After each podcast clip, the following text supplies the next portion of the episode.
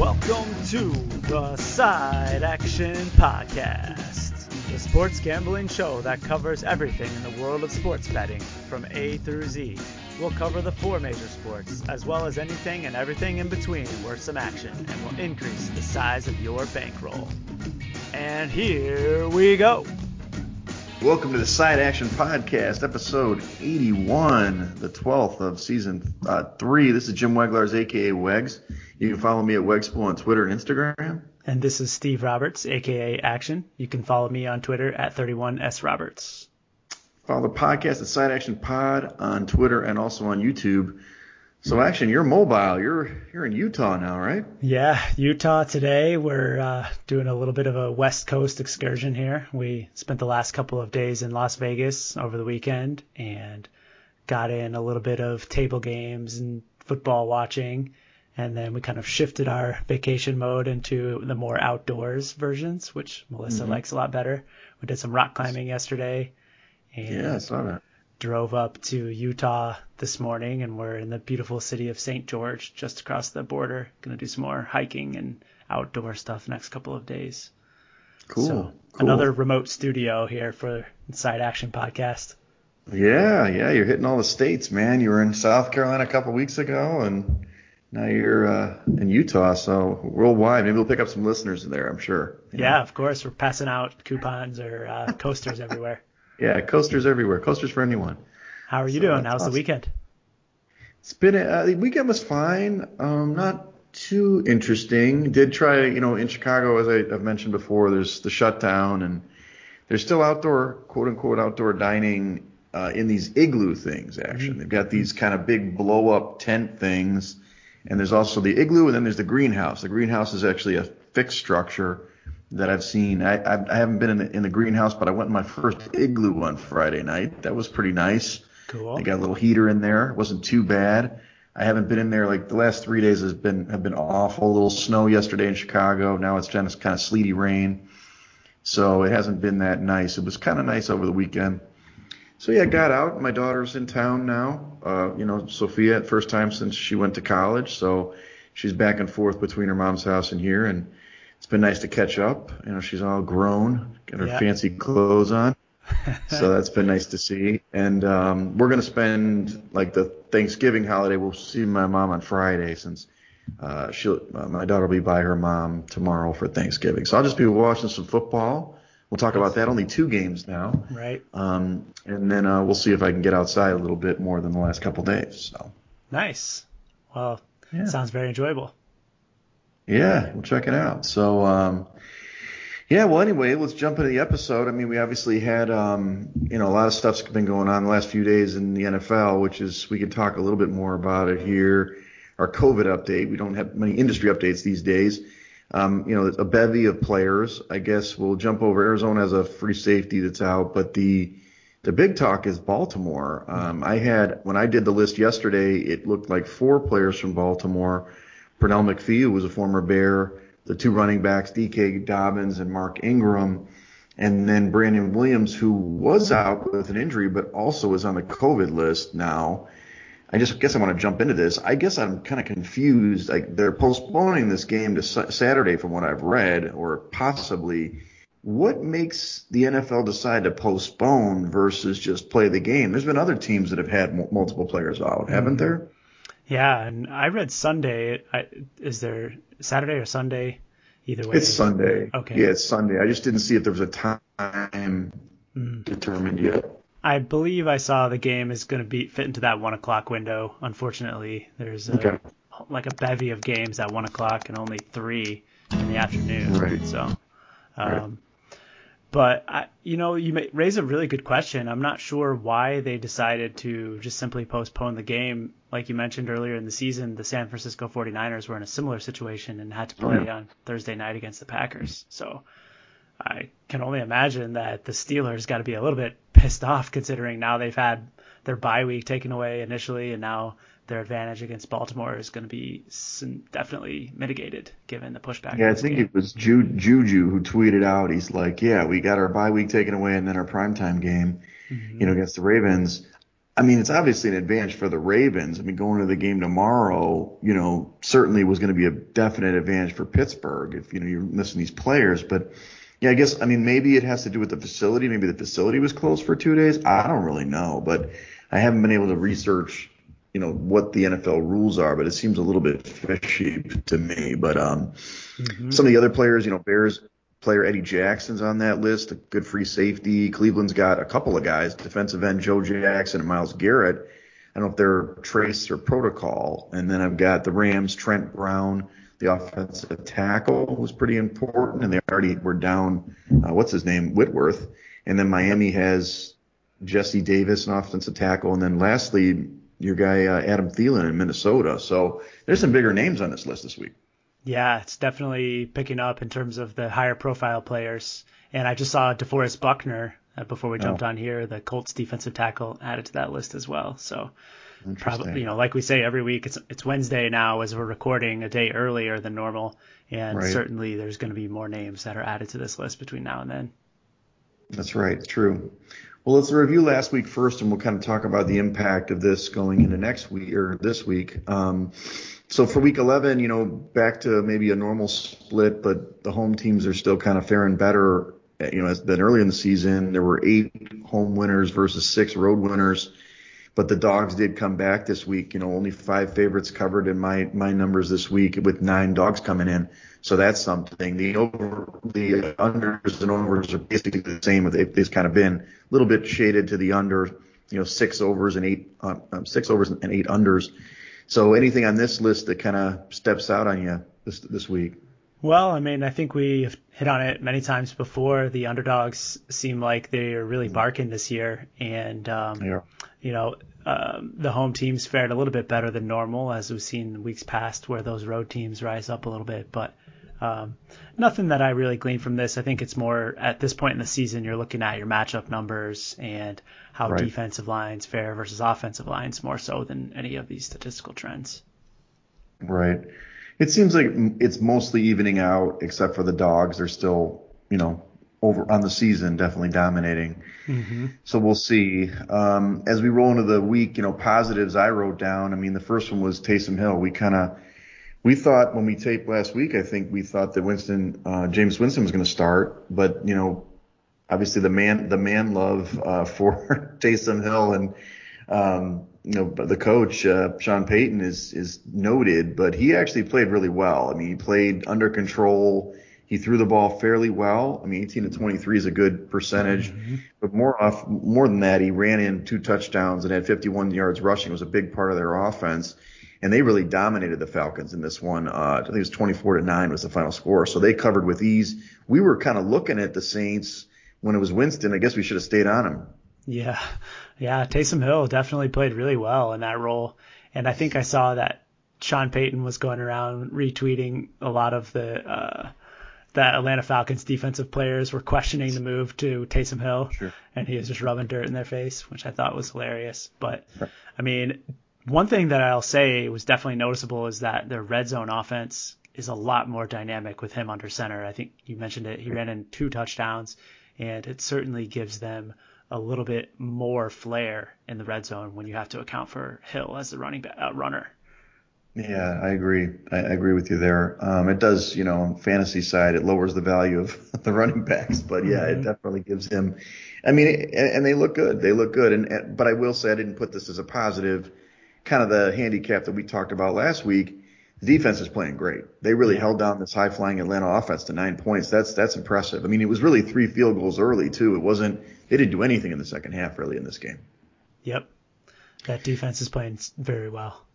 Um, next one is your your guys, your your Colts defense. You know, this is two weeks in a row now where they kind of flipped the switch in the second half where they played remarkably well in the second half against Aaron Rodgers and the Pack. And we, we did pick this in the contest, but – you know, at halftime, wasn't looking too good action. We were down, you know, what was it, twenty-eight fourteen. Mm-hmm. Luckily, the Colts just kind of dominated time of possession and kept the ball away and only limited Green Bay to three points in the second half. And it did, they did force overtime, but the Colts were able to uh, dominate this one in, on the defensive end. Yeah, they played really well defensively, especially in that second half. It appears they made some adjustments going into the locker room. And mm-hmm. I will admit that a few untimely Green Bay turnovers certainly helped the Colts to the cover in that one. You had not only M V S in overtime that gave the Colts the ball back, but just right. earlier in the fourth quarter, there's another big turnover by the Pack, which set up the Colts for another touchdown. So, I mean, when you look at the box score, though, it's pretty even. Rivers and Rodgers both threw yeah. for about three hundred yards. And I got to say, they're right. pretty evenly matched teams. They are. And that's kind of what the handicap was that, you know, obviously one and a half was the, they're favored by one and a half. And it did come down to the field goal in, in overtime. So your guy Blankenship, although he, he did miss one off the crossbar from fifty. I don't know if you saw that one in the first yeah. half. I was kind of pissed at. Yeah. Um, how is a fifty yard field goal short? I can't believe he left that short. I know. I mean, just doink, but, you know, whatever. They won the game. The next one I noted is the Raiders. I don't know if they have a formula to beat Kansas City, but they have been the team this year that has really shown that they can beat this team. They beat them once. They should have beat them on Sunday. I'm not sure what he's doing, at least John Gruden is doing, to make this happen, but it took a very late drive by Patrick Mahomes in the final minute to win this game thirty-five thirty-five thirty-one, and they did, of course, did not cover the number, which we were talking about. And actually the contest, most everybody took to Kansas City in this one, so we, we kind of gained a game in that respect. What do you think they're doing to, to make this happen? I mean, they're just dropping back and throwing the ball against them.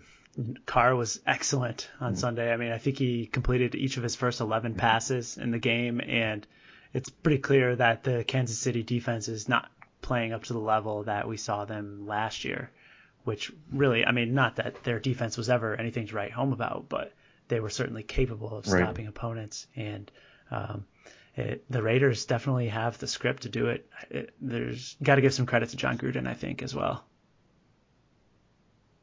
Mm-hmm. It seems like somebody was writing this, uh, maybe it was, I don't know, it was E S P N follow-up or something. I mean, they decided to do the opposite of what a lot of teams, instead of doing a grind-down method and defense team, they're doing like, we'll just score with them. They got a lot of speed on the field. You've got a, a dynamic tight end. You've got a really good running back. I didn't think Carr was capable of doing this, so he's actually showing up this year. But, yeah. um, you know, they're just deciding to score with them. You know, let's let's let's go toe-to-toe and, and try to outscore them, and they almost did it again. Well, let's look at the negative now action. Uh, you know...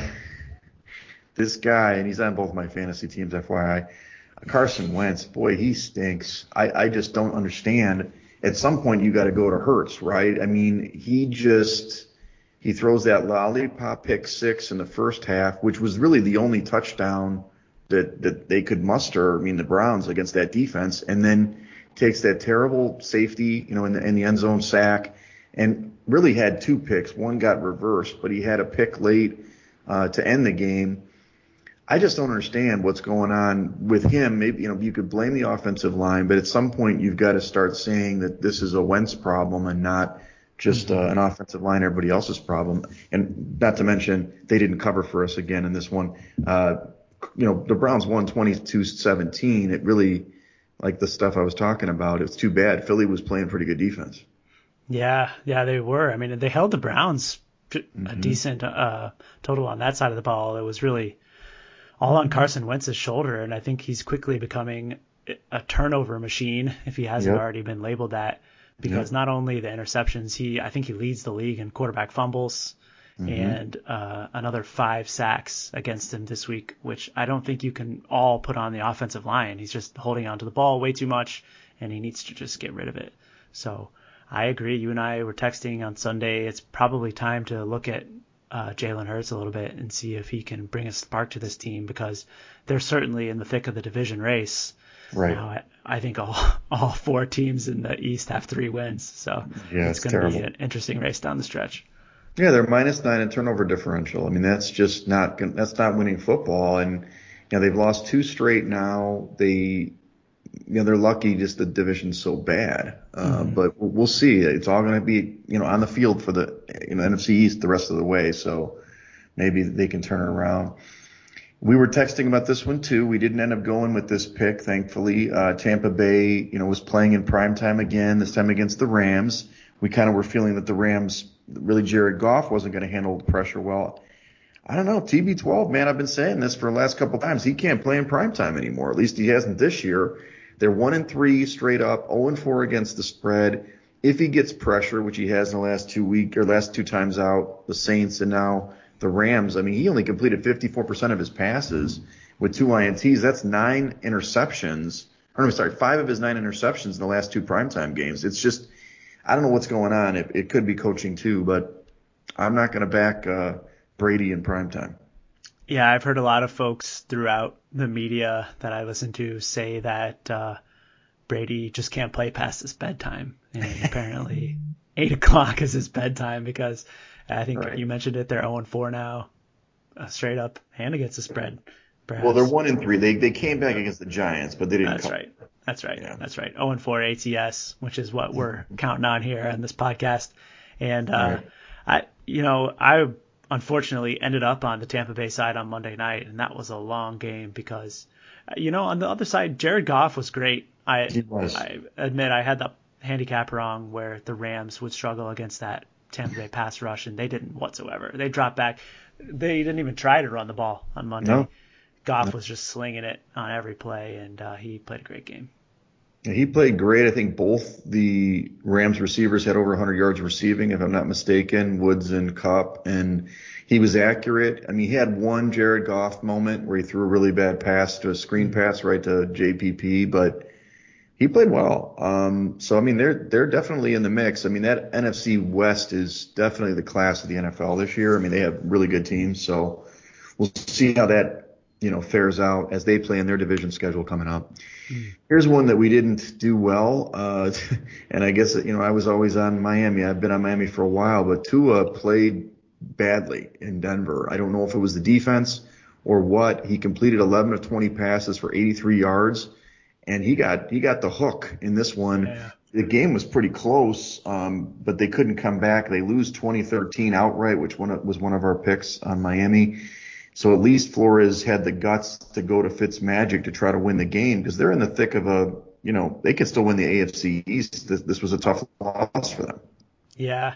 Yeah. Terrible performance by Tua. I didn't catch most of the game, but I, I think we did text about Tua getting the yank. And I think that mm-hmm. really says something about Coach Flores and having the guts to do that. And I, I, I suspect that the team will really rally behind that. I'm sure they're going back to Tua this week, although I haven't read sure. that for certain. But I think that uh, a lot of the players on the team will respect that move, and I imagine that Tua will probably bounce back from that performance. Yeah, I mean, he can. He's got to learn, take his lumps. And then the last one is Anthony Lynn. I, I know we've been beating this guy up all season. I hate to beat up on the guy, but I did not bet this game. We didn't end up going down this road, thankfully, again, chasing the Chargers. But this team cannot cover a spread, man. It was thirty-one to thirteen in the third quarter. I think it was like twenty-four to eight and then thirty-one to thirteen or something like that. So they had these big leads. And it's not that they lost the game outright, but what the hell were they doing with the, with the crazy safety situation? And then they end up only winning by six, thirty-four twenty-eight. The number was eight and a half in the contest. I saw eight or nine. It depended on where you got it from the book. This is a crusher. I mean, the guys just you can't you can't back them. No, and I mean, if you look at the box score, they should have won by like three touchdowns, three hundred seventy-six yards yeah. to two ninety-two, oh, yeah. and you subtract off forty for the safety at the end, so it could have looked right. a lot more lopsided. And uh, I agree with you. I think it just comes down to coaching, and you certainly cannot bet on this team laying a big number. There's no doubt about that. I think they could be a little bit more attractive in underdog situations. But, um, mm-hmm. wow, losing the cover against the number to a Joe Flacco-led Jets team who are, are actively trying to lose, I might add, is a really tough right. one to swallow. Right. You're Jets, man. You, I, I should have backed the Jets. This guy, the Jets guy. I think we finally came off of them, it. But you know, whatever. I know I tried. I tried. Well, let's talk about the actual injuries in the league besides COVID. There's a ton of them. Uh, I, I don't know. Since it's early in the week, we don't have a lot of practice reports, but I decided to list the big names here. You know, Kyler Murray's got this shoulder issue. He'll probably play. He's listed as questionable in that game. But Julio Jones, hamstring questionable for Atlanta. You know, he's key to that team. So we'll talk about that game a little bit. Joe Burrow, unfortunately, ended his season tearing his A C L and M C L, so he's out for the year. Uh, it looks like Cleveland's Denzel Ward at corner's out. Um, I didn't put his injury, actually. Um, I'm not sure what that one is, maybe ankle. And then your guy Stafford still kind of banged up with that thumb. He's listed as questionable. This whole offense is questionable. You got DeAndre Swift is uh, concussion, but Galladay got ruled out today, didn't he, with his hip? So he's Correct. Not playing tomorrow. Um, Paris Campbell, he's out, you know, M C L. I don't know if it was a tear or not, but he's on the I R. You've got, um, I put this for the Raiders. It should be L V R. Um, the the Raiders lose Richie Incognito this week uh, with a foot injury to the I R, so he's a big part of that run game. And then you've got guys in New Orleans. You got Marshawn Lattimore. He's got an ab- uh, abdominal thing questionable. Big Ben, which I guess this kind of helps them that they're not playing tomorrow. I put this on for this, that he had a quad injury questionable. And Juju uh, Smith-Schuster, his toe is questionable. Um, and then, you know, a couple more. Bo Scarborough for Seattle, his he's out with the hamstring. So I don't even know who's going to run the ball up there. And then Tennessee, I don't know if you saw the injury that Jayon Brown, you know, dislocated his elbow. That was horrible. I R. And then lastly, Washington, who is playing tomorrow. Terry McLaurin, their excellent wide receiver, has an ankle issue. So I don't know. We can talk about, I guess, how this impacts some of these lines, but there's a lot of big names on this list, Action. Yeah, yeah, certainly some major impacts this week. I think the two big ones are uh, Joe Burrow, obviously, yeah. going out for the Bengals is going to be a huge blow to any ability they have to cover numbers. And then mm-hmm. as well, some of the Lions skill position players, I think, are a few no- names that jump out at me with Swift and Galladay not likely to play. So, right. Definitely major impacts this week. A lot to consider. No question.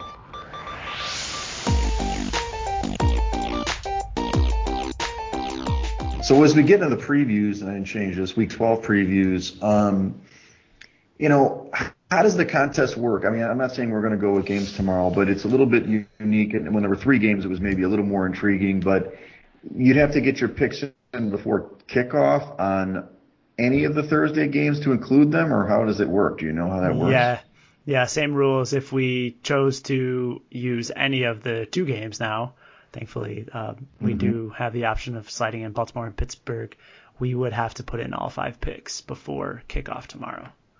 So um, okay. we so can probably chat means on we'll them. Stay off these games. Yeah, yeah, I was going to say that too. I mean, I definitely have a lean in the second one, but I don't know that it's strong enough yeah. to play them.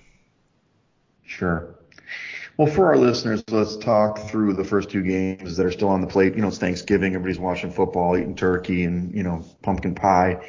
So the first one is a kind of an interesting matchup. Houston, uh, who got the win against outright against New England last week, is going to Detroit, who's banged up. And Houston opened as a two-point favorite on the road, fifty-two point total. Now in circuit, it's three-point favorite, fifty-one point five point total. When I first saw this number, Action, I'm thinking, what the hell are they thinking here? Because Detroit, they play well on Thanksgiving. It's just kind of one of their things, even against anybody. But if we don't, don't know if Stafford's playing or he's banged up, you got no Galladay and you got DeAndre Swift, who probably will play, but he might be a game-time decision. I guess that, that explains the line then, right? Yeah, I think it's all about the injuries for the Lions here because I agree when it first came up and it was listed at Texans minus three. It kind of raised my eyebrows too, but uh, I sure. definitely don't really have much interest in this game whatsoever, given all of the Lions missing pieces. Right, right. Gotcha. Second game, kind of interesting. Washington against Dallas. Now Dallas, both teams won last week. Shocker. Is this like the first week that two N F C teams, N F C East teams have won in the same week? Could be. That's likely. Um, Uh, so Washington had a big win, and then they're on the road here at Dallas. Of course, the traditional game in the afternoon. Dallas opened as a two-point favorite with a forty-seven point total. In circa, it's two and a half points at home with a forty-six point total. Dallas played great against Minnesota. They knocked me out of Survivor single-handedly because Minnesota's defense stinks. Um, and usually Dallas is okay on, on – I don't think they're great on Thanksgiving like Detroit, but um, – mm. Any interest in Washington here? I, I love their, I like their defense, but Dallas is playing much better defensively, aren't they? Yeah, yeah. I, I would probably have a lean to Dallas actually, especially at mm-hmm. two and a half. I think that Andy Dalton came back and played well last week, and Um, you saw Zeke go off for one hundred yards against a pretty decent Vikings defense. So mm-hmm. I would probably have a lean to the Cowboys in this one. Um, happy to play against Alex Smith as well on the flip side. Right. And it's interesting, you know, again, like by the numbers, it's hard to figure out with this team. You know, the Cowboys were so good offensively early in the season, and that's almost flipped, right? They their defense has played markedly better in the last four weeks.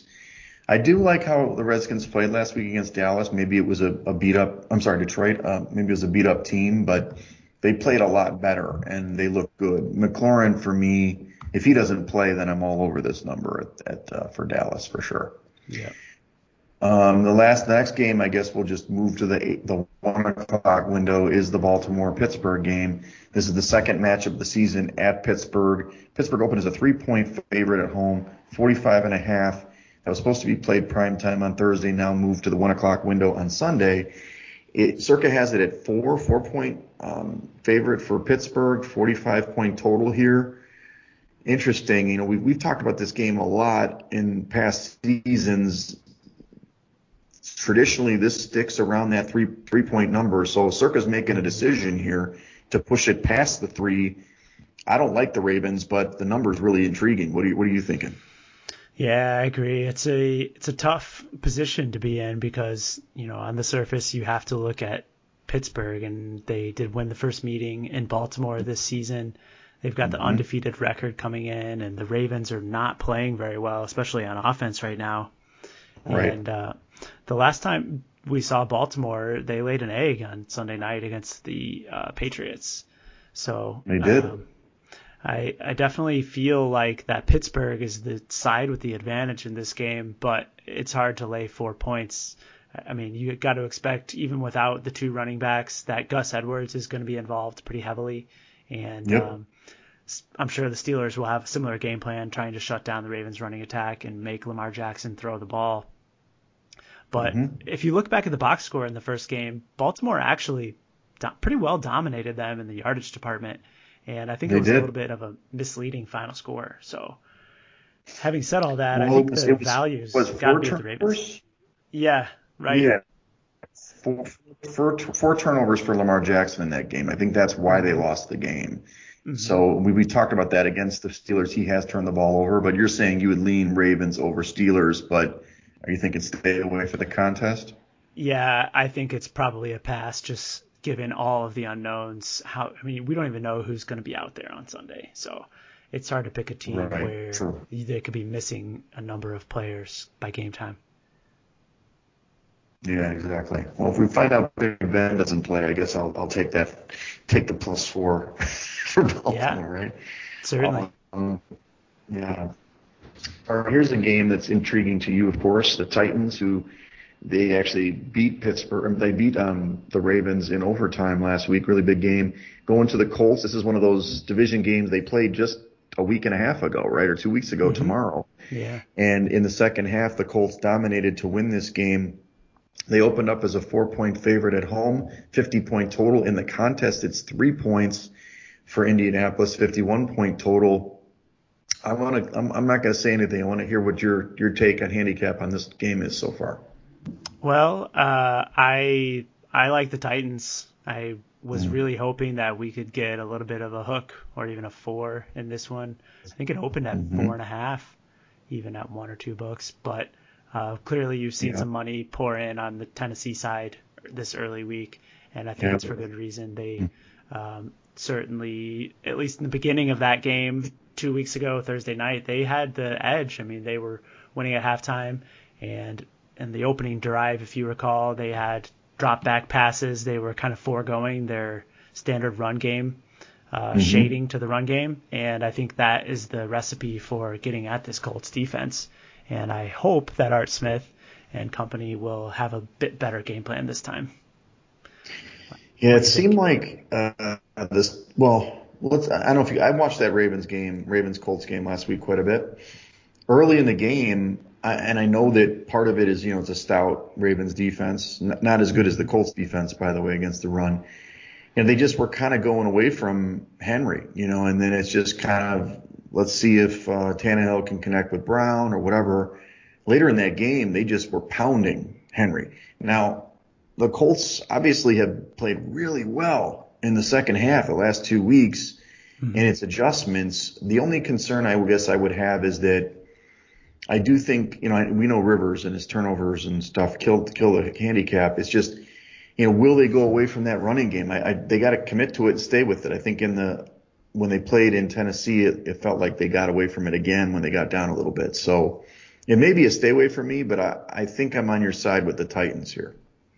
Yeah, I mean, certainly have the revenge factor too. And I'll add that Phillip Rivers is dealing a little bit with a banged up toe. I heard him say on Monday in the presser that he could barely walk when he woke up on Monday morning because of mm. this toe issue. So um, if the Titans are able to stop the Colts running game and make Phillip Rivers beat them, that could be another advantage on their side as well. Okay. The next one is interesting. Carolina against Minnesota. I'm guessing this is because of Teddy Bridgewater didn't have an opening number. Mm-hmm. So uh, it, it looks like it's four in the contest for Minnesota. Um, you know, it's a really interesting line here, action. I'm seeing, let me just see the total that I saw. Let's see here, Panthers. I'm looking at like a fifty and a half point total, at least what, what I saw, I guess, at Rivers. Now, this is a weird Minnesota team, and, and Carolina's strange too. It's hard to predict. Last week they played excellently. You know, they, they dominated in that game. Um, they won easily. Um, so I'm not sure who to believe, who's gonna who's gonna show up for Carolina, because they've looked kind of crummy the two weeks before. Before they played great against the Chiefs, and then they played great last week. Minnesota, they they let me down personally. Obviously, playing a I think an improved Dallas defense. I don't think Carolina, Carolina's defense is all that great, but should Minnesota really be favored by four points right now? No, I don't think so. Not certainly uh, going on to the – oh, no, this is a home game for Minnesota, rather. Yeah, it's home game. Um, mm-hmm. You know, they're going to be without Thielen. It, for all intents, yeah. It looks like that Thielen is going to miss with COVID, and I'm reading that Coach Rule expects Bridgewater to play on Sunday, but okay. They're still going to be without C-Mac, Christian McCaffrey. Sure. And uh, I think that – I like the Carolina side in this game. I I don't expect that the Vikings offense will be able to line up and run it like they have been in weeks past. They're missing right. a couple of offensive linemen. It, um, it looks like that tackle Ezra Cleveland and on the tight end, Irv Smith is going to be limited. So mm-hmm. I'm not sure that uh, Dalvin Cook will be able to just line up and run it against them like he has in weeks past. Yeah. Yeah, it's just uh, it's it's can Minnesota's defense play any you know do anything? And they mm-hmm. last week they were terrible. You know they were getting yeah. crushed. So can you know Carolina run the ball effectively and kind of mix in the play action game? We'll see. I would like to know if if Bridgewater's going to play. That would probably influence us quite a bit in this one. Sure. Um, let's go to the next one. Cleveland and Jacksonville. Cleveland is at Jacksonville. They were opened as a six-point favorite on the road, forty-seven point total. They're up to a six-and-a-half point favorite uh, in the contest, forty-nine point total. First of all, how easy is Cleveland's schedule this year? Garbage. This is why I had them in the playoffs. I, now when I keep looking at it, every week they've got terrible opponents besides the Ravens and Steelers. Um, six-and-a-half points on the road, huh? I mean, they should dominate Jacksonville theoretically, right? I mean, Jacksonville doesn't want to win. It's a lot of points, though. Uh, I'm not going to back Jacksonville, but I don't know if I can back Cleveland either. Yeah, and uh, it came out today that Mike Glennon will be oh. suiting up as the starter for the Jags. So thank, thank you for bringing that up. I forgot. Round and round we go on the quarterback carousel, and right. uh, I don't really know what to make of that. To be quite honest, he's my gut tells me that he's going to be a slight improvement over Jake Luton, okay. but uh, still don't think that is going to get me to the window with the Jags here. I think it's going to have to be Browns or pass. So, I mean, and I, you you know you follow this better than I. You know, if it's got Joe Jackson and Myles Garrett who are on the list, are they just traced or are they out, like I R kind of situation? I believe that I don't know for certain that he's tested positive, but I'm fairly sure that Myles Garrett is out for okay. certain this weekend. Um, I'm not a I'm not sure about Garrett though. Okay. That's a name that I, I don't know much about. Yeah, it's just, you know, to me, it's kind of like, uh, I mean, Glennon's a statue. I saw him in Chicago. Mm-hmm. You saw him here. But if they don't have a pass rush, they'll be fine. Right. You know, right. And, and they do really feature the running game. And I don't know how well the Browns stop the run, but yeah, it's just a pass game for me. Actually, I, I you know, it's love to jump on board, but Jacksonville has covered a couple numbers two weeks in a row now, right? They covered it yeah. at the Pack and now at, at um, what was last week? Shoot, I'm blanking. They, yeah, they. Was, oh, damn it, I can't remember now. I don't think did they, they played this last week, or were they on bye? No, I thought they did. Maybe I'm smoking it. Sorry, America. Pre-senior moment, apparently. No, they got they got beat by the Steelers. Oh, that's week. right. Yeah. They didn't cover. That's right. They got crushed by the Steelers, hence the change. So I guess last week they got beat. That was a really good defense. So, all right. Mm. Okay, next game, uh, we've got the Giants at Cincinnati. Uh, Cincinnati opened as a two-and-a-half-point favorite. It's probably before the Burrow injury, forty-five point total. Now it's flipped all the way to six-point favorites for the Giants on the road, forty-three point total. Whew. You know, when I first saw this game, I just like America here was thinking, oh, I'm gonna, I'm really ready to back the Giants. You know, I mean, they're playing better. Six points, come on. I mean, it's a smart line. It's gonna make you pause on the Giants, but can you? You can't back Cincinnati here, can you? Well, initially I was ready to line up and go push all my chips in against Cincinnati because I thought Ryan Finley was going to be the starting quarterback. But right. then I heard today that they've got this guy, Brandon Allen, who is okay. going to be starting over Ryan Finley. And that gives me a little bit more hope for their ability to cover in this one. I mean, the bottom line is that the Giants are not a football team who should be laying six points on the road against no. anyone. And I agree. I, I don't think they're capable of getting margin. So right. I think that if we're going to be picking this game, it has to be the Bengals. As ugly as it might seem, I think it's going to be a defensive slugfest a bit, total forty-three. And I think that as the number, the total might dip a little bit more heading into the weekend, that six okay. becomes even more valuable. Right. Would you have the stones to do it in the contest, though? I think so. Yeah, okay. I mean, we can see where we get down the line here, but I, I certainly think that the Bengals will be a contrarian play for yeah. this week's contest. No question. No question, contrarian. Okay, well, let's let's keep it as a maybe then. I mean, it's it's makes sense. The logic makes sense. Here's another one. Miami, who opened up as a seven-point favorite on the road. The Jets are forty-six with a forty-six point total. In the contest, it's the same number, seven-point favorite for Miami, forty-four point total. Uh, you think that Tua's going to start. That's the theory. You know, I've been back in Miami quite a bit this year, like them. This is the game I'm worried about action. I know it sounds stupid, but the Jets are going to win a game. I promise you they're going to win a game this year, and I think Miami's the better team. There's no question. But I'm, uh, you know, a dog at home, this is like their last stand, isn't it? Yeah. Yeah, I think so. I mean, it's definitely a tough spot for the Dolphins, too, traveling out of Denver, heading back east. Um, for a division game. Uh, like you mentioned, though, this is going to be a huge game for the Dolphins to keep their chances alive in the division. And knowing Coach Flores' history, I don't expect he's going to allow them to have a letdown here. Right. But um, seven is definitely a little tough. I was really hoping to see a six and a half, and I'm going to hold out for right. one personally and jump on the Dolphins at six and a half. But I can right. see where we might have some pause here for a contest pick.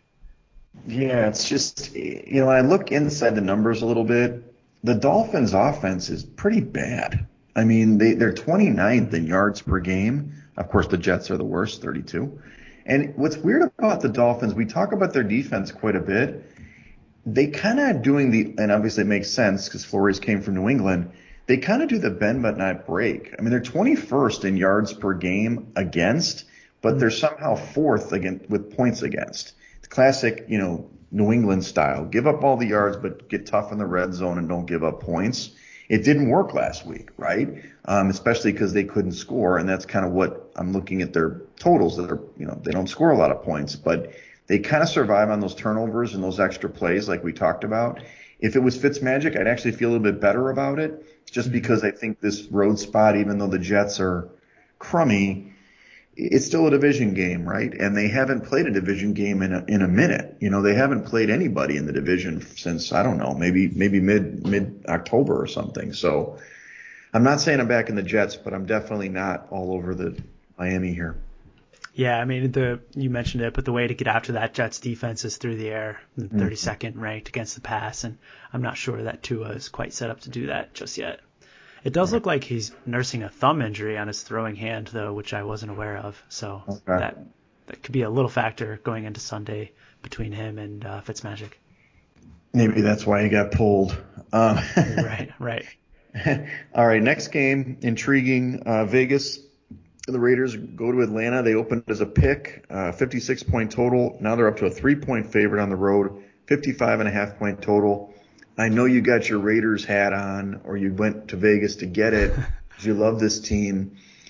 Atlanta didn't play well last week, and I think that Julio definitely um, is a factor for this. But I don't, I don't like the Raiders minus three here. I like Atlanta, and I think um, it's not that I think Atlanta's a great team. I just think the Raiders' defense isn't that great, so I think Atlanta can score, and I think they'll be able to keep up.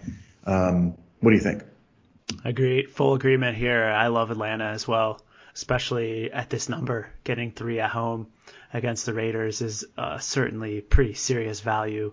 Right. And the, actually, quietly, the Atlanta defense, for as bad as you might seem, think they seem, their rush defense is actually quite good, tenth yep. ranked in D V O A against the rush, and that's where the Raiders really like to set the tone in matchups. Mm-hmm. So I think that Atlanta might be able to hold down this Raiders attack a little bit, get them off the field. And then, like you mentioned, Matt Ryan and Julio Jones and Ridley are certainly going to have success against that Raiders pass defense. Mm-hmm. So you can count me in for that one. All right, let's let's put that in. Put it in green. Put it in green action. We got All this right, one. Green it is. Green for cash. All right. Um, next one, a lot of one o'clock games. As we said, Arizona is going to New England. Uh, New England, um, Arizona opened as a one-point favorite on the road, forty-eight point total. Now they're up to two and a half point favorite in the contest, forty-nine point total.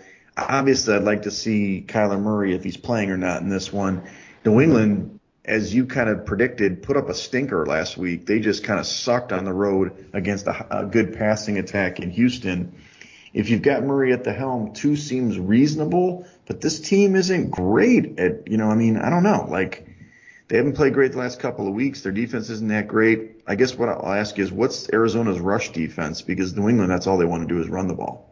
Yeah, that is a great question, because I think that is really going to be the matchup in this game. Mm-hmm. If that Arizona defense can do anything to stop Cam Newton and the Patriots attack, I think that they cover this number easily. Right. Right. Um, thirteenth ranked against the pass and fourteen against the run okay. are the Cardinals. Middle, Middle so, not bad. Pretty much dead even. But I think on the other side, you've got an Arizona offense that has been playing a lot better of late. Kenyon mm-hmm. Drake came back and looked really, really sharp last week. Mm-hmm. And I think that uh, this New England Patriots defense is very porous against the run. So I expect that Kyler Murray and his compatriots in the backfield are going to be able to have a heyday against them. And I really like Arizona, even on the road. Okay. Okay. So what if? So if we we got to make sure that Murray's going to play, though, right? Sure. Sure. Yeah. yeah. I mean, you know, he was nursing that shoulder throughout the second half on Thursday night, and continued to forge on. So I fully expect him to be out there. Okay. Great. Well, we'll put that as a as a as a yellow. That's the maybe, everybody. All right. Here's an interesting one. Chargers. Anthony Lynn going to be fired soon. Uh, going to Buffalo, um, you've got Buffalo as a six-point favorite on the opener, fifty point total. In the contest, they're five and a half point favorites at home, fifty-three and a half point total. Look, McDermott's lights out, hands down, one hundred thousand percent better than Lynn, in, you know, as a coach. I don't love this number, though. It's pretty big. You know, Buffalo hasn't played great defensively. The Chargers will score in this game. So I do like the total. I mean, it's gone up, obviously. I kind of like the Chargers. I, I don't want to back them, man. I don't want to back these guys. But, God, like, it's like every week it's the same thing. I, I just – five and a half as a dog seems pretty good for the Chargers. Yeah. I had the same emotions that you did looking through this game today. And I totally agree that number just screams to bet the Chargers. Yeah. But then you got to think about Anthony Lynn. It's like, do I really want to back Anthony Lynn, especially against McDermott, who has shown that he and the offensive coordinator, whose name escapes me, Daboll, have shown the ability to change up the game plan week after week to right. go against their opponent. And uh, the coaching advantage in this game is massive. Mm-hmm. For the Bills. Um, I will add in here before we move on, though, I love the over. I think that yeah. this Chargers passing attack has shown some serious dynamic this year, and uh, going against the Buffalo Bills defense just screams points. Mm-hmm. So I definitely think that over fifty-three, fifty-three and a half now is a slam dunk. And I certainly think we should keep a maybe on the Chargers if you're open to that. Yeah, I'm open to that. I, th- I think I've got it on my list, so it's definitely one I'm we'll consider for sure. Put that as a yellow. Um, I mean, it is that classic one o'clock spot on the East Coast for a West Coast team, but it's kind of like, man, I mean, this is this is the spot where everybody's like, Anthony Lynn sucks, blah blah blah. You know, I I, I kind of wanted the number to be bigger, but when I, when I saw the six, my eyes lit up. But um, mm-hmm. you know, we'll see how it goes. Well, I mean, we touched on it earlier. It's a different handicap when you're playing them as a underdog versus yep. uh, laying eight, not nine and a half like they were last week. yeah, yeah, for sure. Okay, so now here we go. San Francisco is going to the Rams. They're coming off the bye. I don't think they're getting that much healthier, but the Rams opened as a seven-point favorite at home, forty-six and a half point total. In the contest, it's still seven for the Rams, forty-five point total. I don't know who's going to play for San Francisco, but I'm on the Niners here. I, I don't know why, but I think – it's a division game. We like this division road dog situation, this narrative. But more importantly, come on. Like, the Rams are really good. I like them. They don't blow anybody out, though, right now, do they? I mean, they, they can play low-scoring games, or they can go up like when they played at Tampa. But I think the Niners will just give them a game. It's going to be a slugfest to me, and I, I think that seven is definitely on the Niners side. Yeah. I agree. Again, this is another agreement. I think mm-hmm. the Niners are definitely – the side here. Uh, they, if you recall, they they were in a similar spot at home earlier in the season against the Rams, catching three and a half, I believe. And even with all the injuries, they came out and just totally dominated the Rams in San Francisco that night. And uh, I think they're going to get a little bit healthier this week. I'm reading that Debo uh, Debo Samuel is going to be back okay. this week, and they're Finally. also going to get back a couple of defensive linemen. Eric Armstead looks like mm-hmm. he'll be back. And the running back, Tevin Coleman. So even without Jimmy G, and I think Kittle is definitely still out, they're getting a little bit healthier on that side of the ball. And I think seven points is a lot for this game. Let's do it. I'm going green on this one. All right. On board. I think so. I just, it's really interesting how sometimes these games lay out that way. Yeah. Here's an interesting game. Uh, De- uh, New Orleans is going to Denver. You know, Denver has covered some numbers at home, at least not when we back them.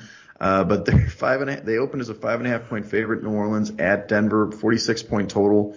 It's up to six in the contest, forty-three and a half point total. I do like these Saints. I think they're turning the corner in general. Uh, don't love this um, Denver team. Don't love that it's six points though. Uh, did like five and a half better. I know it sounds strange, but would you still back the Saints in this spot? Yeah, I think uh, for me it's going to be Saints or pass, no doubt. I, I'm not sure that a Drew Lock offense right now is capable of doing much damage against this New Orleans defense, which has mm-hmm. just been playing on another level lately. Yep. They're now third ranked in D V O A and second against the rush, fifth mm-hmm. against the pass. And uh, I, I'm interested in playing a Broncos team total under this weekend. I like the game under, but more yeah. really love Broncos team total under. And I think that laying the points with New Orleans is the way to go. Okay. What do you think? I do, too. I mean, it's one of my picks this week. I mean, you know, it's hard. I've got a few games identified, but at the top of the chart, you know, you look at the index, they're they're way better than, than the Broncos. Broncos aren't a very good football team. That's why, you know, it wasn't surprising that they covered against Miami because of the kind of lack of offense for Miami. But the Saints have enough offense, and that defense is shutting people down. So yeah. I don't know if Denver's going to score ten points in this game, to be honest with you. Right. Mm-hmm. Agreed. Oh, wow. We're agreeing too much action. Um, okay, so Kansas City against Tampa. Uh, this is should be a laser light show, but we'll see. Kansas City open up as a three-point favorite on the road at Tampa, fifty-four point total. And in the contest, it's three-and-a-half-point total for Kansas City, fifty-six point total. Um, you know, I mean, I'm not going to get in front of the Chiefs here. I don't know if I can really back Tampa. I know it's not a primetime spot. That's not what I'm saying. I just um, – I don't know. It's it's they make it three and a half to make it make a decision on it. I do think the Chiefs. I mean, they're really close in the index. To be honest with you, I mean the Chiefs are the best team in the index by kind of far, but they're not that far off. So I'm a little surprised there's the hook, but I don't think that still entices me enough to take um, take the box here. Yeah, I think you're right on there. It does look like the Chiefs are going to be back to full strength. It yep. sounds like McCole Hardman will be back this week, mm-hmm. um, but. I'm going to question their motivation going into this game. Sure. You have a non-conference opponent. The win on Sunday essentially all but locked up the division, mm-hmm. and uh, it's appearing increasingly less likely that they'll be able to really compete with Pittsburgh for that number one seed to mm-hmm. get the home field advantage spot. So I have every expectation that the Chiefs are going to have a letdown on Sunday in this matchup, and uh, I expect that it should be a great game, but mm-hmm. I would only look to the Bucs if we were going to play it. Okay. Yeah, let's stay away. I mean, I, I, I totally get the logic. It makes sense, especially with the hook. I just don't know if I can. I just think that Andy Reid will outcoach Arians. You know, mm-hmm. we'll see how it goes. But yeah, field, we've been, you can see a field goal, though. We've been wrong on Bucs games all year, so I'm happy to leave them off. Stay away. Okay, here we go. Uh, game near and dear to my heart here. The the Bears are going to Green Bay. They, they're coming off the bye action. Guns a-blazing. Seven and a half point favorites were the opener for Green Bay at home. It's up to nine and a half in the contest. God. I mean, I get it. I understand why. I can't back the Steelers. I mean, the uh, Packers at that number. It's way too many points against the Bears. I just oh, don't yeah. know if I have the stomach to, to take the Bears for the contest. I mean, I will probably, if I got nine and a half in my contest, the home contest, I'll take it with the Bears. But damn, that is a big number. Yeah, and I'm really going to kind of ask why Why is the number going? I mean, it's mm-hmm. certainly it's not a move off of the prospective Nick Foles absence. No. Is it? At this point, I think going back to Trubisky might be the right move. I sure. mean, at least he can run to save his life. Foles is so immobile, mm-hmm. and he can't hit an open receiver right now to save his life. Right. So I I think the Bears would be the play here, but uh, I would – I would, the guy that I'm interested in looking at before playing this game is Akeem Hicks, because yeah. if he's out there, he's going to be in Aaron Rodgers' face all night. And sure. you saw this past week with pressure in his face, Aaron Rodgers is just, just not the same quarterback. Right. So if that Bears defensive line is healthy and ability to get pressure on him, I think they can cover this number more often than not. Yeah, I mean, the Packers, you know, this year they've been a really good offense, but that's when they're doing both run and pass. And if the Bears can shut down the run, uh, Hicks is huge on that, by the way. Mm-hmm. But if they can shut it down and just make him throw, I, I do like the Bears, especially at nine and a half. But you mentioned, let's see who they have. Let me look at the injury report real quick. Yeah, Foles is, you know, did not practice today. He's questionable. Is Trubisky back? Is he officially back? I think so. Okay, mm-hmm. so it is going Trubisky. Again, I, I mean, you know, Mitch, good God, you know, he's he's broken my heart many a times. But the Bears are known for this. Even when they have, they're actually doing okay this season. But if they're even in crappy seasons, they'll go up to Green Bay and beat this team. It's weird. You know, it's one of those things. Like it's the opposite of Minnesota. They can they can always beat Minnesota at home, not this year, but then they go up to Green Bay and give them a tough game. So. Mm-hmm. I'm not going to back him in the contest, but I'm definitely personally on you know, the Bears in this one. Yeah, Trubisky listed as probable. Okay, great. Last game, Seattle is going to Philly. Uh, Seattle opened as a three and a half point favorite on the road, fifty-three point total. It's up to a five point uh, favorite for Seattle on the road, fifty point total. Ugh. Oh, God, I hate the friggin' Eagles, dude. And I'll tell you this one thing with my, my company loves the Eagles. Like, they sing the fight song at the meetings and stuff, and this team stinks. But this is too many points for Seattle, right? I mean, this is wow. – is there, are they really going to cover five points on the road? Wow, I kind of missed the move on this one. I don't really know what's precipitating it. Well, it, did, to be they, honest did they with switch you. to Hurts or, you know, I don't know. I don't think so. Yeah. I saw there was discussion about it on like some of the media, but I didn't think they actually went all the way to, to Hurts in this one. Huh.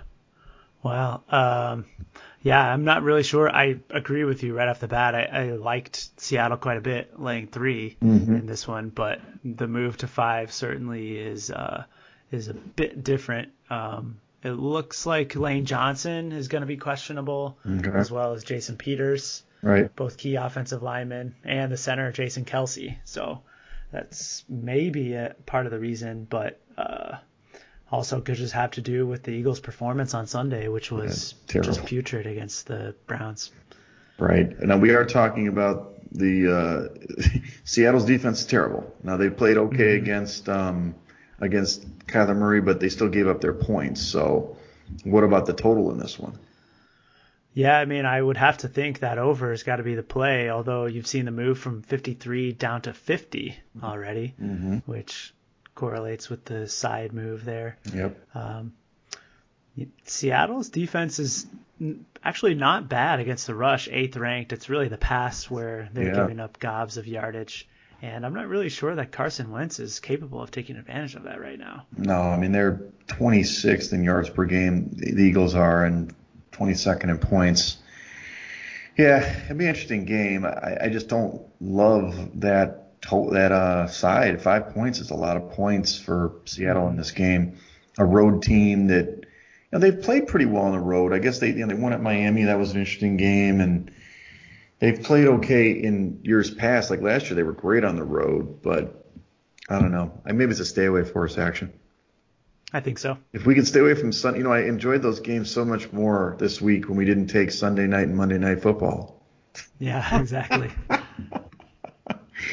Okay, great. Well, let's review uh, as we go into the circa picks um, for week twelve and week eleven.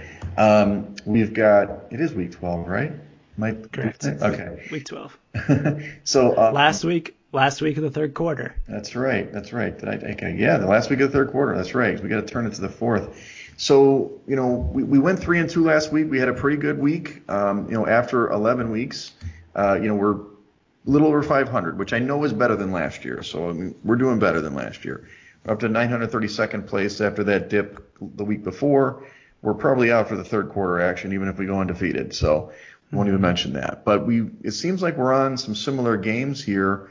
Uh, Saints, you know, obviously on the road. Uh, I guess we are we are they up to six? Is that what it was, or is it five? Yeah.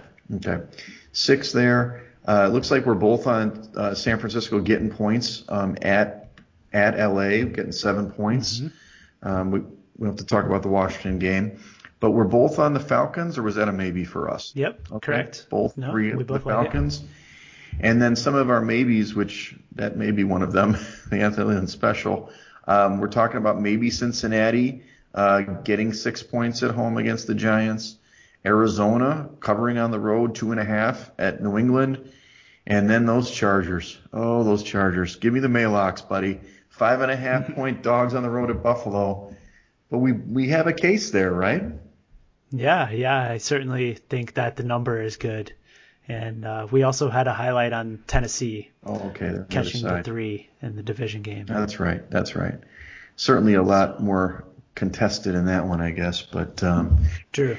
Yeah, I feel like we, we definitely have the makings of getting some picks here. Um, I think we're, we're on the same side on some. And more importantly, some of these numbers, I'm not saying they don't make sense, but we're kind of looking at the number. I guess we could probably talk through, you know, on Saturday whenever we're going to talk about the contrarian picks.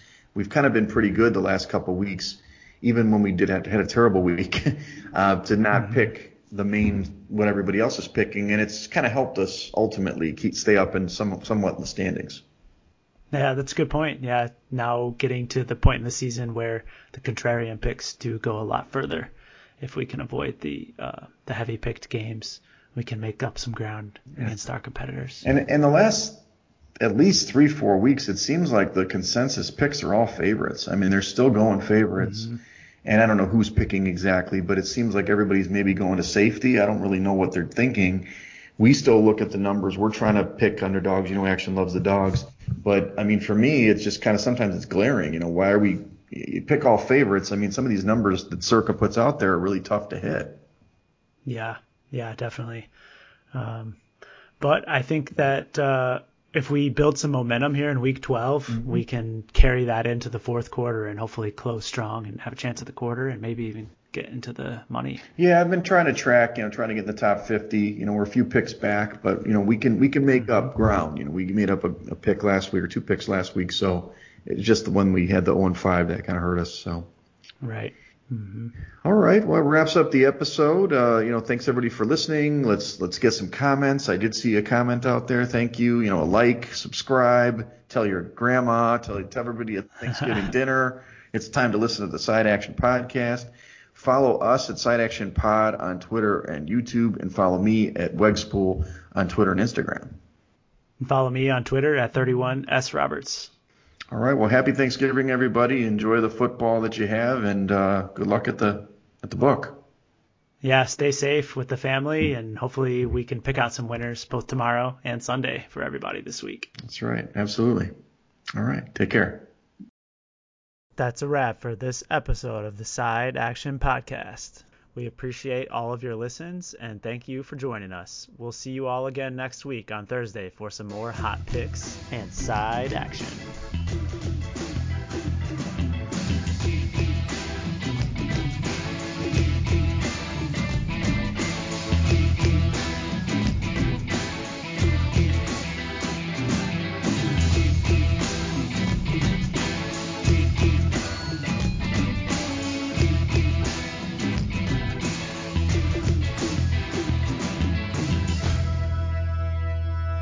Side Action Podcast, its owners and associates take no responsibility for the opinions or statements made by the show hosts or their guests. Statements or show topics are not necessarily the beliefs of this podcast, and opinions between talk show hosts may conflict. Individuals following the advice given on the podcast accept their own risk of losses from wagers made, as the Side Action Podcast, its owners, hosts, associates, or guests will not guarantee any advice given. The opinions and advice given on the Side Action Podcast is for entertainment purposes only. Gambling problem? Call one eight hundred gambler. Intro and outro and transition music credits. Song titles Jerry five and District four by Kevin MacLeod at incompetech dot org. Licensed under Creative Commons Attribution three point oh. creative commons dot org backslash licenses backslash by 3.0.